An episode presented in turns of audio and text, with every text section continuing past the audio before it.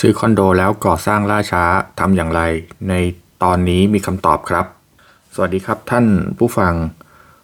ผมทนายภูดิตธนพลินนะครับพบกับภูดิตพอดแคสต์นะฮะในตอนนี้เรามาต่อกันเรื่องของการก่อสร้างคอนโดล่าช้าปัญหาเกิดจากการ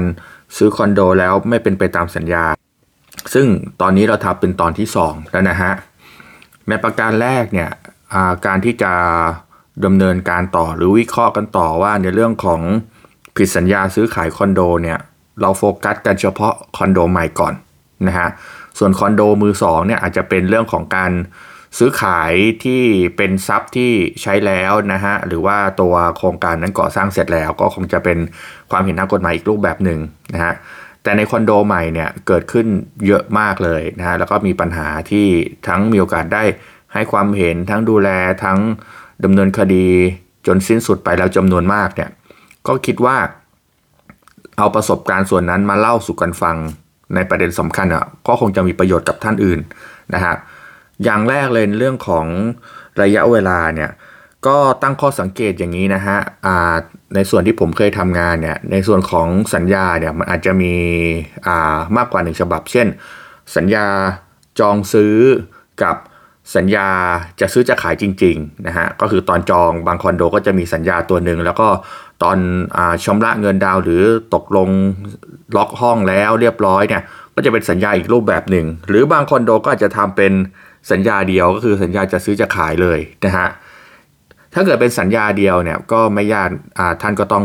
ไปดูตรงสัญญาข้อที่เป็นเรื่องเกี่ยวกับระยะเวลาในการส่งมอบเป็นเดือนไหนปีไหนแม้คอนโดจะพยายามเลี่ยงว่าใช้คำว่าระยะเวลาที่คาดการก็ตามนะเพราะหลายที่ก็ใช้คำว่าระยะเวลาที่คาดการแล้วก็พยายามเขียนเนื้อหาให้สามารถขยายระยะเวลาที่คาดการไปด้วยตรงเนี้ยอันก็เป็นประเด็นเหมือนกันว่าสรุปว่าจะก่อสร้างเสร็จเมื่อไหร่แต่เอาละมันก็ต้องมีวันเวลาที่ชัดเจนแต่ถ้าเกิดว่าตัวของสัญญาเนี่ยมีกำหนดเดือนกำหนดปีที่ก่อสร้างเสร็จชัดเจนแล้วภายหลังก่อสร้างไม่เสร็จนะฮะภายหลังก่อสร้างไม่เสร็จก็จะต้องคิดละฮะว่าเราจะไปต่อหรือเราจะถอยนะครับถอยในที่นี้ก็คือว่าจะขอเงินคืนนั่นเองนะฮะเรามาเล่ากันเรื่องของสัญญาประเภทที่ชัดเจนกันก่อนแล้วกันนะครับวันนี้สัญญาที่มีระยะเวลาในการส่งมอบที่ชัดเจนนะฮะภายหลังก่อสร้างไม่เสร็จนะฮะก็ถ้าท่านตัดสินใจที่จะไปต่อหรือให้โอกาสเขาเนี่ยฮะก็ต้องไปดูในเงื่อนไขค่าปรับต่อไปว่าเรารับโอนเรามีสิทธิ์ได้อะไรบ้างเช่นค่าปรับจากการโอนล่าช้า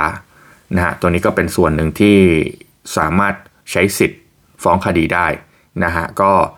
อาจจะไม่เยอะมากตรงนี้ปัญหาคือว่าพอยอดไม่เยอะแล้วก็โครงการเนี่ยไม่ยอมชำระการดำเนินคดีอาจจะคุ้มหรือไม่เนี่ยเป็นอีกเรื่องหนึ่งแต่ว่าอีกส่วนหนึ่งที่แนะนำนะฮะอาจจะใช้ในการขอความช่วยเหลือกับสคบ.ก็ได้นะฮะเพราะว่าคดีลักษณะลักษณะเนี่ยเป็นคดีคุ้มครองผู้บริโภคก็มีโอกาสที่จะใช้บริการผ่านทางสคบ.ให้สคบ.ดำเนินการนะฮะในส่วนของค่าปรับถ้ารับโอนเอาล่ะแต่ถ้าเกิดว่าไม่รับโอนล่ะนะฮะส่วนมากนะฮะถ้าเกิดว่าก่อสร้างช้าเนี่ยที่ผมเจอมันจะมาควบคู่กับไม่ตรงตามสเปคพอไม่ตรงตามสเปคแล้วหลายท่านก็รู้สึกว่าช้าก็ช้าแล้วก็ไม่ดีเหมือนที่โฆษณาไว้ส่วนมากหลายท่านก็ไม่ไปต่อพอไม่ไปต่อเนี่ยปัญหาทั้งการเจรจาไม่ว่าจะก่อนไปสคบ.ก่อนฟ้องคดีหรือชั้นไปเจรจาในสคบ.หรือว่าแม้ในชั้นศาลที่ผมเคยทำมานะฮะประเด็น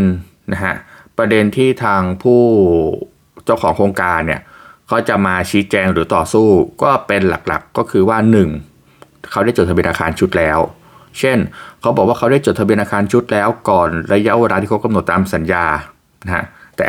นั่งร้านยังเต็มเลย เขาอยู่ไม่ได้นะฮะอันนี้อันนี้เป็นรายละเอียดที่เขาจะต้องต่อสู้มาอยู่แล้วว่าเขาจดทะเบียนอาคารชุดไว้ก่อนเขากำหนดตามสัญญานะฮะต่อมานะฮะก็เป็นเรื่องของหนังสือให้เข้าไปตรวจโอนนะฮะก็มีบางโครงการเหมือนกันก็ยังไม่เสร็จดีหรอกฮะแต่ว่าพยายามมีหนังสือตรวจโอนนะฮะตรวจรับโอนนะฮะก่อนครบกำหนดตามสัญญาพอเข้าไปปั๊บ เจออะไรฮะเจอนั่งร้านเจอคนงานยังเรียบเลยยังเก็บงานไม่เรียบร้อยนี่ฮะก็เป็นประเด็นอีกเหมือนกันนะฮะดังนั้นเนี่ยฮะจุดแข็งจุดอ่อนในการดำเนินคดีโดยข้อกังวลเนี่ยก็คือจะอยู่ที่ว่าการจดทะเบียนอาคารชุดแล้วก็หนังสือโต้ตอบต่างๆนะฮะหนังสือโต้ตอบต่างๆบางทีเนี่ยผู้ซื้อก็มีหนังสือโต้ตอบไปโดยข้อความมันมันเป็นลักษณะที่สามารถตีความได้ว่าขยายระยะเวลาให้เขา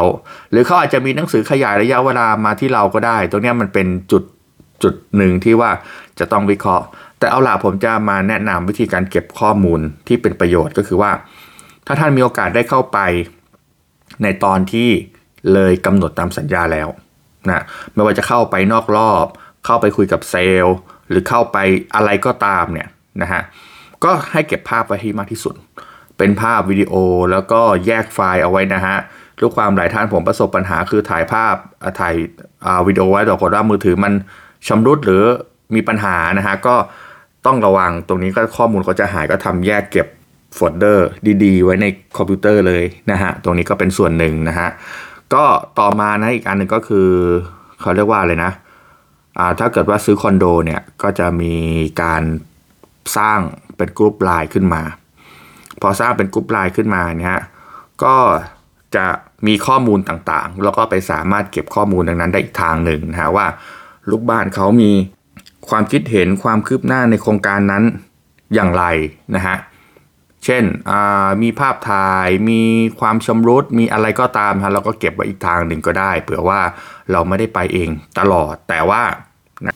มีข้อมูลที่น่าเชื่อถือนะฮะแต่ยังไงเสียผมก็อยากให้ไปเก็บด้วยตัวเองให้เก็บไปหลายมุมดังนั้นนะถ้าไปคนเดียวอาจจะ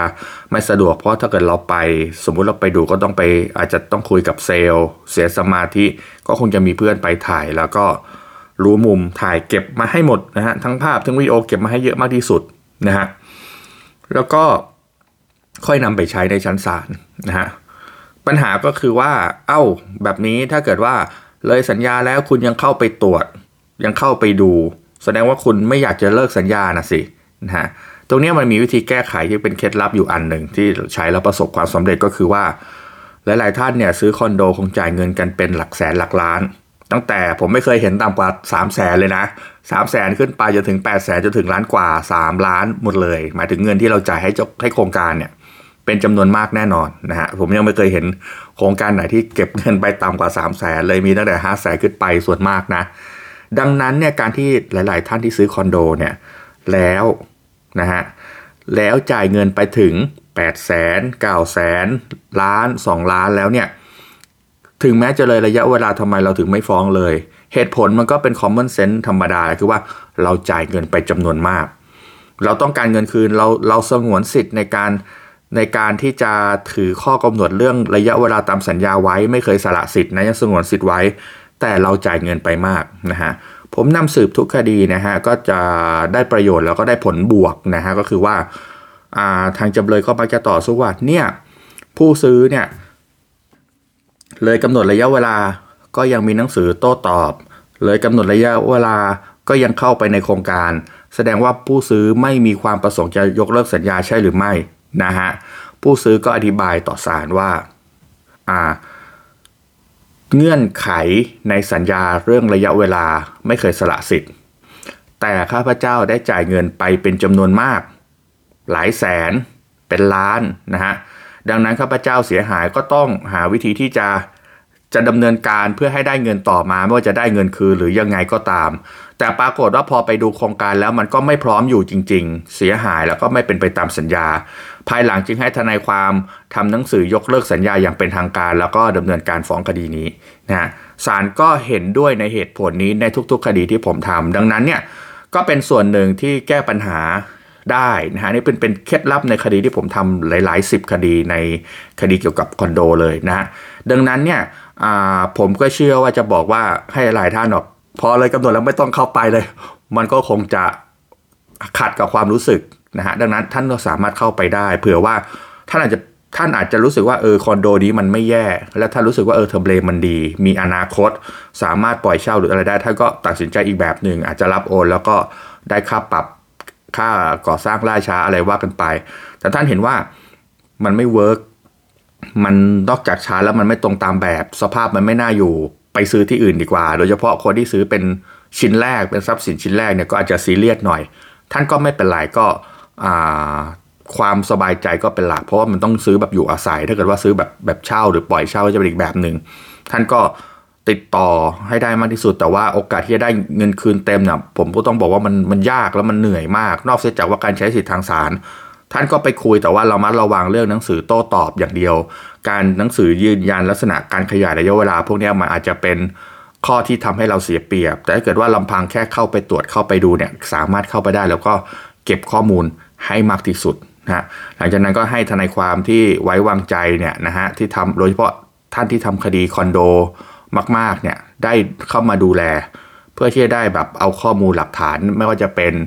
อ่าสัญญาอ่าสัญญาจองซื้อสัญญาจะซื้อจะขายสลิปโอนเงินต่างๆภาพถ่ายการโฆษณาอ่ารวมถึงภาพคอนโดขณะก่อสร้างนะฮะรวมถึงรายการแชทไลน์ต่างๆทั้งในกลุ่มทั้งกับตัวแทนคือเป็นเซลล์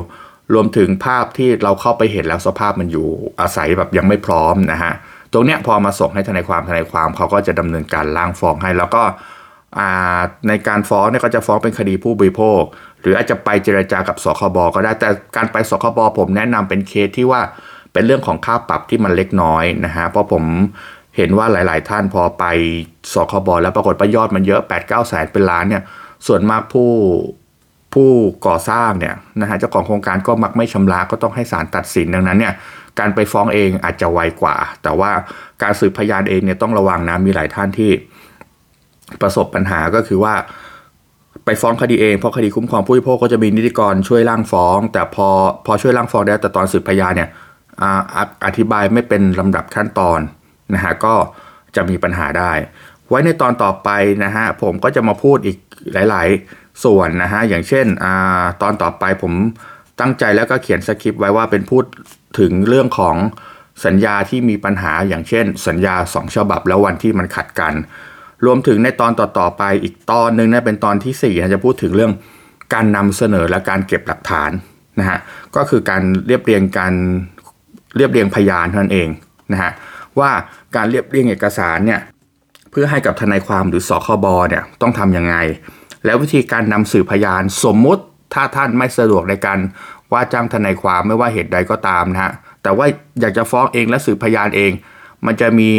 จุดที่ต้องนำเสนออย่างไรเดี๋ยวผมจะเสนอไปทีละขั้นตอนนะฮะวันนี้เราพูดเรื่องถึงเรื่องการเข้าไปดูในพื้นที่เข้าไปเก็บข้อมูลแล้วก็ประเด็นเรื่องการก่อสร้างล่าช้าก่อนนะฮะก็ขอบคุณทุกท่านที่ติดตามชมพูดิตพอดแคสต์นะฮะไว้พบกันตอนหน้าครับ